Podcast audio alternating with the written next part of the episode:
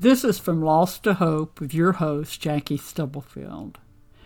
I walk alongside with you who've lost loved ones, health, or home to a place of hope as we study and trust in the truth of God's Word. This podcast is for you, women going through difficult situations which may be taking too much time in your thought process and pulling you down. Those yearning for hope that only Jesus Christ can give. The purpose is to acquaint you with what God has to say about these situations. Getting to know who He is and what He does can transform your life.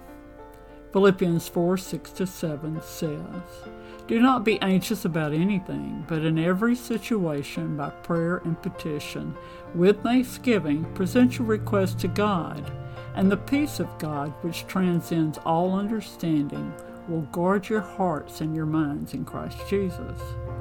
Please remember to subscribe to the podcast From Loss to Hope to hear the first episode where I share why my journey to this podcast began.